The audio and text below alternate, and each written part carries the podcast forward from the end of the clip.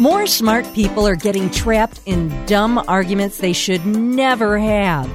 And Laurie Puhn is joining me today to talk about how we can fight less and love more with five minute conversations to change your relationship without blowing up or giving in. And she's joining me today on Amy's Table. Hi, Laurie. How are you? I'm good. Thank you for having me on your show. Well, you give so much good information, and I've talked to you before when your book first came out, but now so there's been a new development, huh? It's out in paperback? That's right. Fight Less, Love More is new in paperback. It's uh, on sale now, and in fact, if you purchase the book and email me your receipt for the paperback with, through FightLessLoveMore.com, we are giving away a free bonus toolkit, which is an online motivational video of me you can watch with your significant other, learn together about the three truths of the modern marriage, and also the ultimate action guide you can do with your spouse. So those are free bonuses if you're interested. But Fight Less, Love More has what we're going to talk about today and even more to help you improve your relationship in one day. Well, you know, I think it's so interesting how you even got involved in the whole relationship field. And it's your law degree. Were you a divorce lawyer? Well, I actually did divorce mediation. Okay. So um, I attempted a more peaceful route in the world of divorce. Uh, I did do traditional litigation um, when I after I graduated from Harvard Law School, but it wasn't long after that that I began writing books and talking about the power of words, and discovered that through my couples mediation practice, where I began to work with couples who wanted to stay together, which is a lot more satisfying, let me tell you. Sure, of course, of course. Um, I found that there were really truths that came out, and once I brought new awareness to the situation and worked with couples on developing new verbal skills, they were able to see dramatic improvements quickly. So, my book really was a natural outflow of, you know, look, I have the legal mind. I'm not a therapist, but I'm here to say we can make small changes today that lead to big results. And it's simple and easy to do and I thought, why not share this with everyone in the book with, you know, what's already working for people? Well, I've got to say that I think your advice is really good and really solid, and that's why I was excited to talk to you again. But I've got to say, you included a little blurb that's kind of sobering. Your studies show that the average couple fights two times per week that the conflict actually suppresses a person's immune system and health. And for married couples, two thirds of their arguments are left unresolved. And that is not a very pretty picture. It is not a pretty picture. But what I bring to it is first, I want to say the truth is that happy couples do fight. So we shouldn't aim to eliminate all conflict. It's okay if you even fight twice a week. But the goal in a fight is to reach a solution. Right. Right. It's not to hear, uh, you know, I'm right, you're wrong. It's to reach a solution so the same mistake or problem doesn't rear its ugly head again the next day. And that's why when couples are, you know, sucked into that kitchen sink argument um, and those bad fights where you finish and you don't even know what happened in the fight. Yes. You're going to have the same argument in the next week. So I try to teach very practical relationship skills because I like to, to see it this way, Amy everyone has a fight routine. We all, when we get into one of those fights, have certain things we say, and then our mate responds, you know, by saying, well, you know, the, that's not true. And then we say, yeah, well, when you did this two years ago. And they say, well, when you did that four years ago. And then someone slams the door, and then someone leaves the room, and then someone chases him. I mean, this is particular, and then somehow you resolve it by somebody just says enough already. Exactly. You give up more than give resolve. Up. You give up, and you don't resolve. And that's a fight routine. And even the best of us, we start off in love, we start off feeling empowered and happy and we're perfect. And guess what? People are different. We have different preferences and ideas. And with men and women today, many of us are working full time. Gender roles are sort of out the window. Each family has to decide for itself what expectations, what role play, what child care division is going to work for them. And as time goes on, you know, a lot of unstated expectations become full of resentment, and we get into these fights and we don't resolve anything. So I say, even the best of us, there's this natural downward slide in relationships, but if we're aware of it and we build for ourselves a fight routine, we have to consciously choose to do something different, and I describe very quickly how to do that in Fight Less, Love More. But the first step is to realize we're two decent people you know, in in a relationship that's got problems. But yep. if we're two decent people trying to work it out, we can make some changes in our verbal skills and see great results quickly. So I think if you if you make a, a pact that you're going to teach treat each other as two decent people, that's key. Well, you know, uh, I believe that when I spoke to you last, we actually talked about the eliminate all dumb factual arguments, and I think to me this is such a great tip when they sit there and bicker with each other about, you know, no, the entree was 19.99, no, it was 27.99, and go back and forth, and you bring up something so smart. Check the facts. Don't surmise. Don't bicker over it. That's right. And laugh at ourselves a little. I mean, Yeah. realize we, we get sucked into these verbal flaws. So, you know what? Oh my gosh, honey, we're arguing about a fact again. That's so silly. Let's go check on the computer. Yep. Or I like to say, let's eliminate the post argument argument. That's the one where you've already reached a settlement or some form of peace, and then you have just one more thing to say, and the whole thing blows up again in your face. Yeah, Why that does that happen? Because that little ego within us says, you know what, it's okay that he agreed with the outcome, but I really want him to agree with my reasons for the outcome. yeah. That's controlling behavior. You know, we have to accept the truth is we're two different people. We're going to have different reasons to get to the same result. Be happy you got to the same result. I, I think your your statement of lock your lips, quit while you're ahead. I mean, that's, That's right. so true. If you've resolved it or reached a common ground, don't flare it back up. And these sound so simple as we're sitting here talking about it, but in the heat of the moment with your spouse, your significant other, it's a little bit harder. So, how do you suggest to sort of practice this until it becomes a behavior? Sure. Well, you know, the second truth of the modern marriage is really important for us to remember every day. And this may, you know, shock some listeners, but here it is. Love is conditional. Conditional.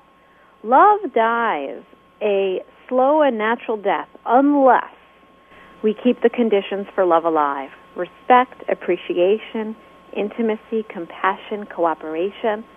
You know, love in a marriage or a committed relationship is really not the same, Amy, as loving a child. Right. Our child, he uh, he or she could spit at us in the face, and we'll scream and yell, but you know what? We will love that child no matter what. Yeah, it's so true. Okay? Even if you're not speaking to your child, you love your child. You know, your goal is in an effort to disconnect will bring them back. I mean, whatever it is, you just never ever give up. But when your mate spits in your face, forget it. Yeah. He's dead to me. when you say get out of the house, you don't mean get out and then come back. You mean get out and get out. yeah. You know, so we expect respect and from our mates. We have to realize that each and every day the words that we choose have a tremendous power. You know, and just like we would know exactly what to say to piss our mate off, we know what to say to make him feel really good. Mm-hmm. And I like to say we're all, as in a committed relation, supposed to be our mate's head cheerleader. And that means thanking him for partial credit. You know, let's say he brings home the milk and it's whole milk, even though you want 2%. Instead of saying, oh my gosh, do you even look in the refrigerator? You know, I'm laughing because sadly that's what I would be like, oh, how'd you get this? I wouldn't go, oh, thanks for getting the milk. And I know I should. Well, actually, I'm going to be fair though. I we're human beings. You don't have to go thank you for getting the wrong milk, but you could say thanks for getting the milk because I didn't have to go out of the house to get it. Thank you. But in the future, please know that we drink 2% milk. It has a 2 on the carton. Yeah. really nice if you got that one next time. That's what partial credit.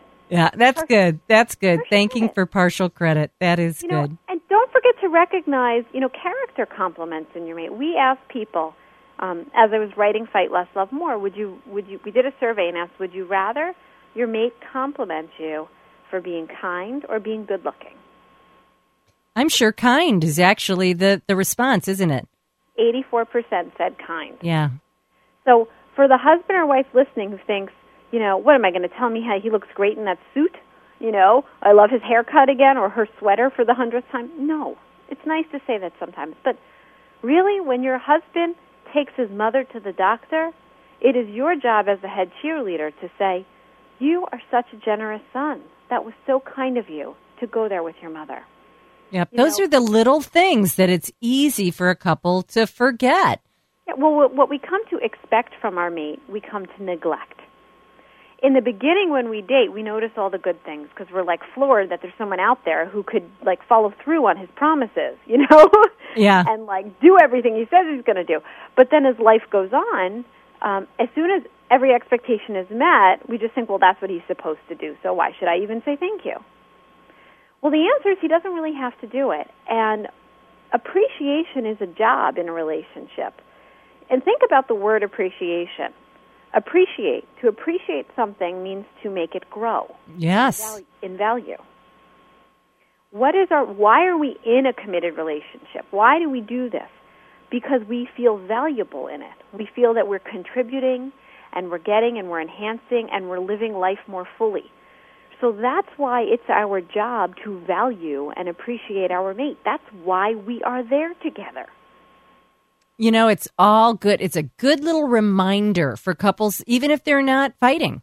A good little reminder to to re re up re- your brain a little. Exactly. and re-up the reasons that you got in there in the first place you know? Well i, I want to make sure we get to your last two points before we're out of time and i know that the engage don't enrage is worth talking about for sure. Tell us a little bit about that well that's right. That's when your mate has an opinion and you totally don't agree with it. Now nowadays it could be something political. Um, it could also be you know any anything else that you know has to do with work or health or family or children. You have to realize in certain situations if the goal if you're not trying to reach a joint decision you know if a decision doesn't need to be made and you're just talking about opinions you're not going to change your mate's mind. So when you have a conversation about something you disagree upon realize my goal is to understand it is not to change my mate's mind and if you feel your mate is pushing at you to change your mind just look at him and say you know what we really disagree about this and i'm happy to talk about it and listen to your perspective. But let's not try to change each other's mind because that's just going to result in a bad fight. Yep. You know, lay it on the table. And that's one of those controlling behaviors, you know, that you mentioned earlier. Everybody's allowed to have their own opinion. You should be able to have that conversation. Well, let's just say they've pushed you too far on, far on that. I think it's important to talk about pitch, uh, pitch a perfect apology, as you say. That's right. The perfect apology. Step one make a mountain out of a molehill. And that means say, I made a big mistake. I never should have done that. Instead of you're overreacting. You know, you're so sensitive. I didn't really mean it. Now realize again that comes back to the core truth, which is that two people have different perspectives. So don't argue about whether the mistake was big or small. Right. Just say it's big. And the second part is use the because clause. I'm sorry because because I disrespected your time when I forgot about our plans and came late. Because I betrayed you when I told my friend about the argument we had had the night before. Now, maybe you didn't mean it, but that is what happened. Your mate felt betrayed. And remember those core conditions you need for love to survive? Well, when those lines get crossed, they diminish your love. But when you apologize and recognize it, you actually enhance your love because you're showing such deep compassion. And so, step three in the perfect apology is you offer a plan of prevention so you won't make the same mistake again. And that's also step three in a good fight, which I write about in Fight Less, Love More. You know, a good fight, a good apology is future focused. We can't change the past, but we can say, look, I, I betrayed you. I-, I don't want to do that again. Can we talk about what topics we should keep private and not share with others in the future? You know, this is really, I mean, it sounds simple, but it's really good. In fact, I'm going to make sure to put all the elements of your perfect apology on amystable.com. And we'll put a link to your site with all of the information about your book. And you've got some great tips and videos. And I just think that this is a good read for everybody in a relationship, whether you fight or not. You can fight less, love more uh, if you check this out. And the website again, Laurie, is tell me that. FightLessLoveMore.com. Perfect. And I'm going to put all of your tips on Amy's amystable.com. But Laurie Puhn, it's great to talk to you. I'm going to I'm going to practice some of this. And I'm going to teach you. my husband how to give the perfect apology. and I'll learn too. And you should, because if he didn't read the book and you did, you know something. So you coach It's it true. Along. That's right. Coach it along. Helpful. Thank you, Laurie. You're very welcome. Thank you. You're listening to Amy's Table. It's Amy's Table A girl's guide to living. with Amy Tobin on Q102.